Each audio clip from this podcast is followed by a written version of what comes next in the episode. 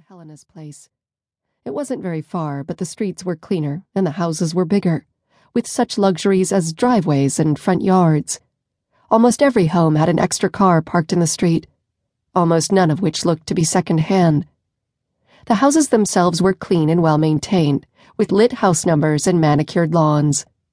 Jonathan was full of energy. I was glad Helena liked him so much and hoped his enthusiasm wouldn't make him too much of a handful. As we stepped on her porch, I sent Helena a text message to let her know we'd arrived. Better than waking up her husband and kids with the doorbell. All right, John. I knelt to look my boy in the eyes. What did we discuss about the hammer? Mjolnir is for hitting bad guys. Okay, and how many bad guys are there at Aunt Helena's? None, he answered with only a touch of disappointment. That's right, so don't hit anyone with that thing. When the door opened, I came face to face with a better life. Helena was so many things I wasn't blonde and voluptuous, well settled and happy. Her existence was in order to a degree mine would probably never reach. Mostly, though, she was satisfied. Things had worked out for her. Charles, her husband, took care of her and their two girls while she pursued her career working from home. Good morning, she said with a strained but pleasant voice. Hey there. What do we have here? Are you some kind of superhero? I'm Thor. I bet you are, Helena answered, ruffling my boy's hair. You know the drill, little man. Nap time until seven, okay? Okay, Jonathan answered before kissing me, shedding his sneakers and running in. You be good. He's always good, Helena said, smiling at me as she leaned on her doorframe and tightened her heavy robe around her bare neck. What about you, Mel? Same old, I guess. You can't keep doing this, you know. I know, I said. I'll try to find some other arrangement, but it's not easy. Helena gave me a sympathetic smile before breaking into a yawn. It wasn't fair. It wasn't fair to her, and it wasn't fair to Jonathan, or even Charles and the girls. But what else could I do? You'll be fine, and you know I'll always be happy to take John when you need me to.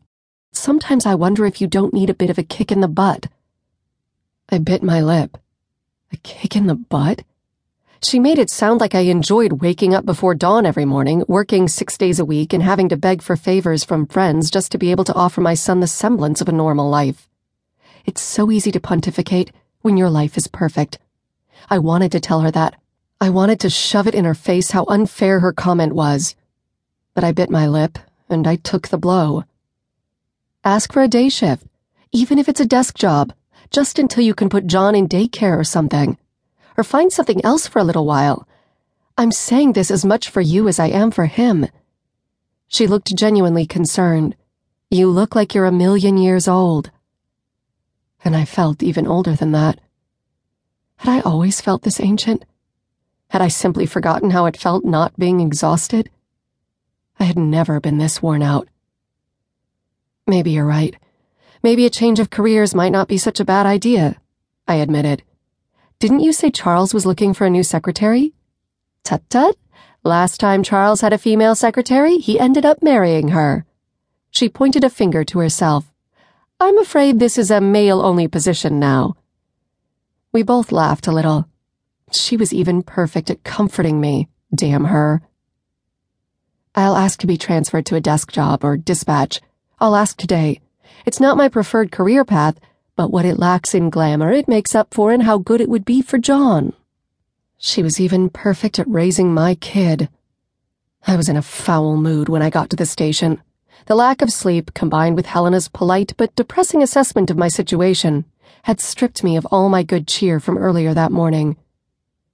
Ours was a pretty small precinct, with maybe two dozen officers and support staff, just enough to serve our small suburban community within the limited budget awarded to us by the municipality. Everyone there knew everyone else, and while I couldn't say we were all friends, we remained a relatively tight knit group. On the other hand, what we had in conviviality we paid for in lack of flexibility and career opportunities. People didn't quit or transfer out of the station very often, nor did we see many retirements. It was a great place to have a mid level position but a lot less attractive for someone seeking advancement or even just a better shift.